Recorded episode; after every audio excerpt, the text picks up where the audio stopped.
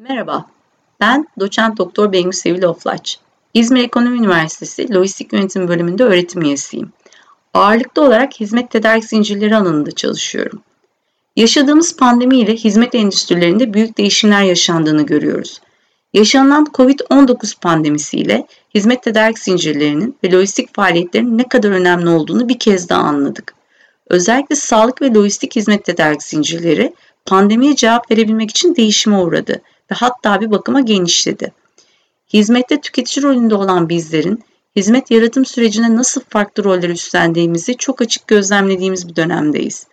Toplumdaki her bireyin davranışı ve toplum sağlığı kurallarına uyma seviyesi hastalara sunulacak sağlık hizmetinin kalitesini arttırmakta. Sağlık tedarik zincirlerinin pandemiyle savaşta daha iyi işleyebilmesi ve daha iyi hizmet verebilmesi, enfekte sayılarının yığınlar haline gelmemesiyle mümkün. Bunun için de toplumdaki bireylerin sosyal mesafe ve hijyen kurallarına uymasının ne kadar önemli olduğunu gördük ve görüyoruz. Buna ek olarak yine bizler yani son tüketiciler hem sağlık hem de kamu hizmetlerinde cross sourcing denilen kitle tedarik uygulamaları ile kaynak yaratımı yaparak üretim süreçlerine destek veriyoruz.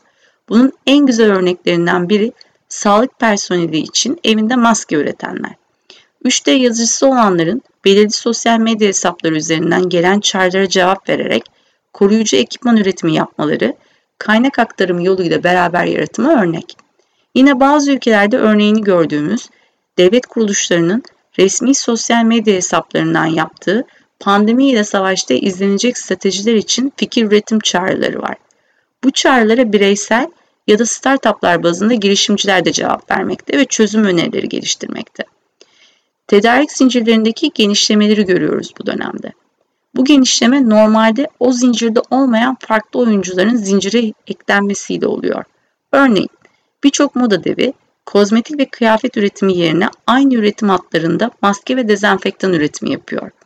Arçelik, Mercedes, General Electric gibi devlerin teknolojik kaynaklarını şu an çok önemli olan solunum cihazları üretimine destek olmak için başka firmaların kullanımını açtıklarını ya da bizzat üretime geçtiklerini görüyoruz.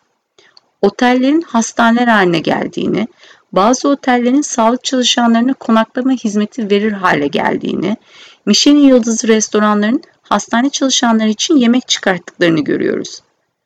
Tedarik zincirlerindeki değişimleri görüyoruz. Bu değişim normalde de bir hizmet zincirinde olabilecek oyuncuların farklı rollerle ve farklı görevlerle hiz, zincirleri hizmet eder hale gelmesiyle oluyor. Örneğin, teknoloji alanında çalışan firmalar normalde de sağlık ve benzeri hizmet endüstrilerinde zincirlerin birer halkası. Değişik yazılımlar ve aplikasyonlarla zincirleri destekliyorlar. Şu an daha farklı roller üstlenen teknoloji şirketlerini görüyoruz. IBM, Google gibi bilişim sektörü devlerinin ve diğer birçok teknoloji şirketinin sundukları teknolojik çözümler ve inovasyonlarla hasta takip, tanı ve ilaç geliştirme alanlarında sağlık sistemlerini ve ilgili devlet politikalarını desteklediklerini görüyoruz. Fırıncıların ekmek üretimi rolüne ek olarak dağıtım hizmetini üstlenmesi, hepsi burada ve getir gibi firmaların yardım koyusu dağıtmaları bunlara örnek. Hizmet dağıtım kanallarındaki değişimi de görüyoruz. Dijital kanalların ani yükselişiyle karşı karşıyayız. İlkokuldan lisansüstü eğitime kadar her seviyede uzaktan eğitime geçildi. Sağlık hizmetlerinde uzaktan tanı tedavi sistemleri oluştu. Müzeler sanal turlarla kapılarını tüm dünyaya açtı. Dijitalleşme dışında yenilikçi hizmet dağıtım modellerini de yine bu pandemide görüyoruz. İlk olarak Güney Kore'de kullanılan drive-thru denilen arabayla geçiş yaparken hizmet verme modeli üzerine kurgulanmış COVID-19 test tanı merkezleri, Yine aynı model ile yapılan kilise ve günah çıkartma hizmetleri bunlara örnek. Sosyal dağıtımda da aynı modeli başta Amerika Birleşik Devletleri olmak üzere birçok ülkede görüyoruz.